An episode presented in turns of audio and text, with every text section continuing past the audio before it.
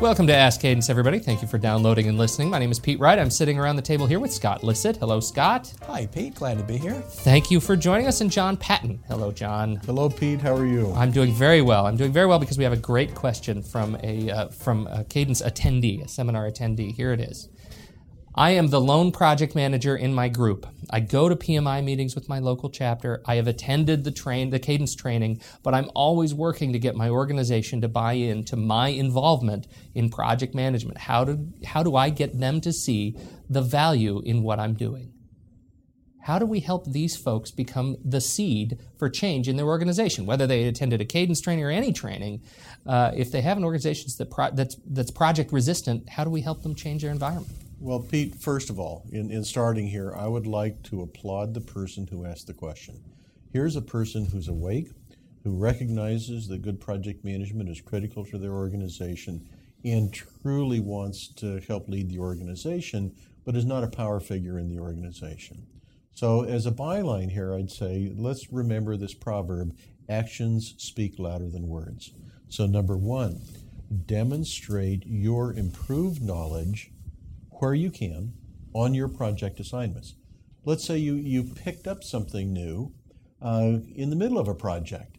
Well, you have the perfect lab to experiment with this.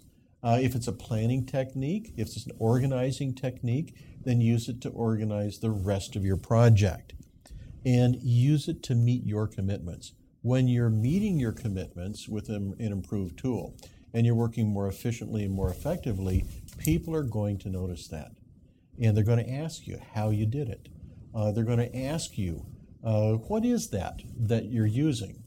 And uh, if there is an improved tool and it's demonstrated, then people always look for ways uh, to adopt it.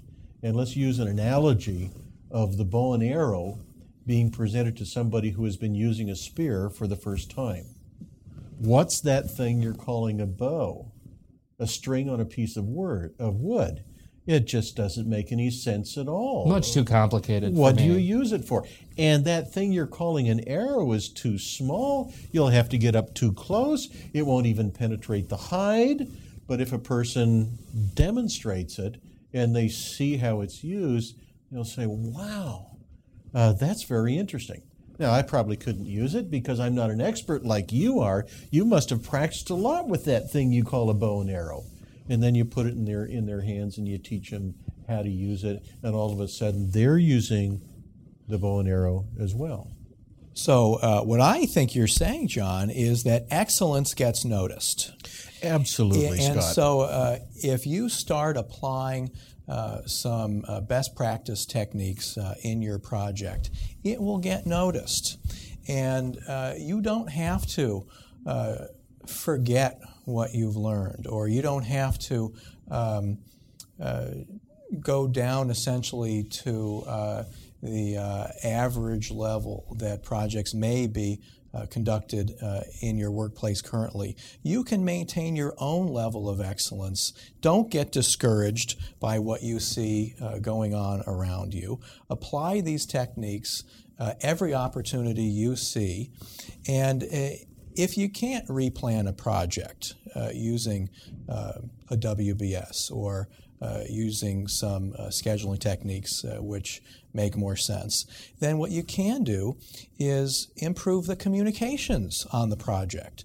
Uh, have weekly status meetings. Ask people to come to those meetings and uh, be prepared to say whether their task is in green status or red status or has an issue don't let anything get out of hand. Work those issues uh, on a weekly basis. You don't have to do any replanning to do that.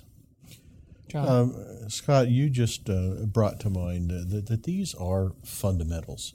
They're fundamental techniques for getting a project done. And it, uh, it causes me to remember a project manager from a large corporation that went to a seminar.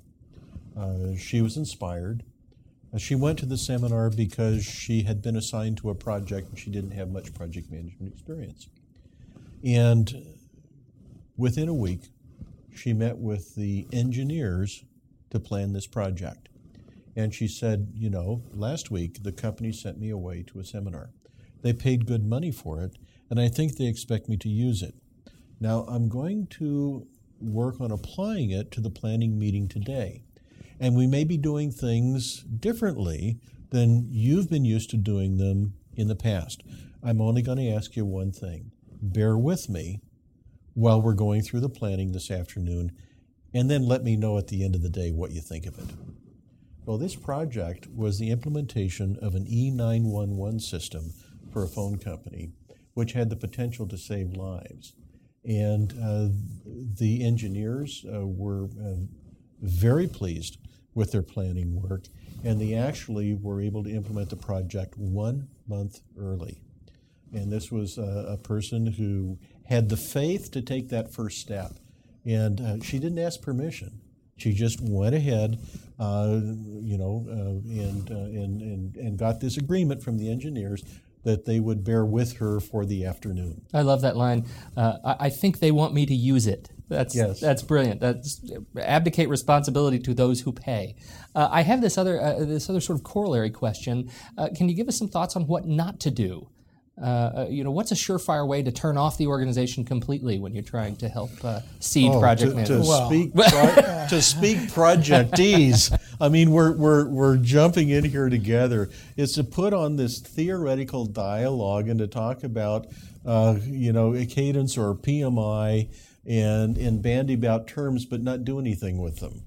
A- And there's something else which I really advise against, which is um, uh, going to your project manager who uh, has not taken a course in project management and say, you know, uh, from what I can tell, uh, this project is being very poorly managed. Oh, boy. and there's really so much we could be doing better than we're doing now. And um, uh, that's really a surefire way, probably, to get yourself uh, kicked off of the project team. How's that for a couple bad moves? That's Pete? good. That's good. Yeah, yeah. Commit that to memory.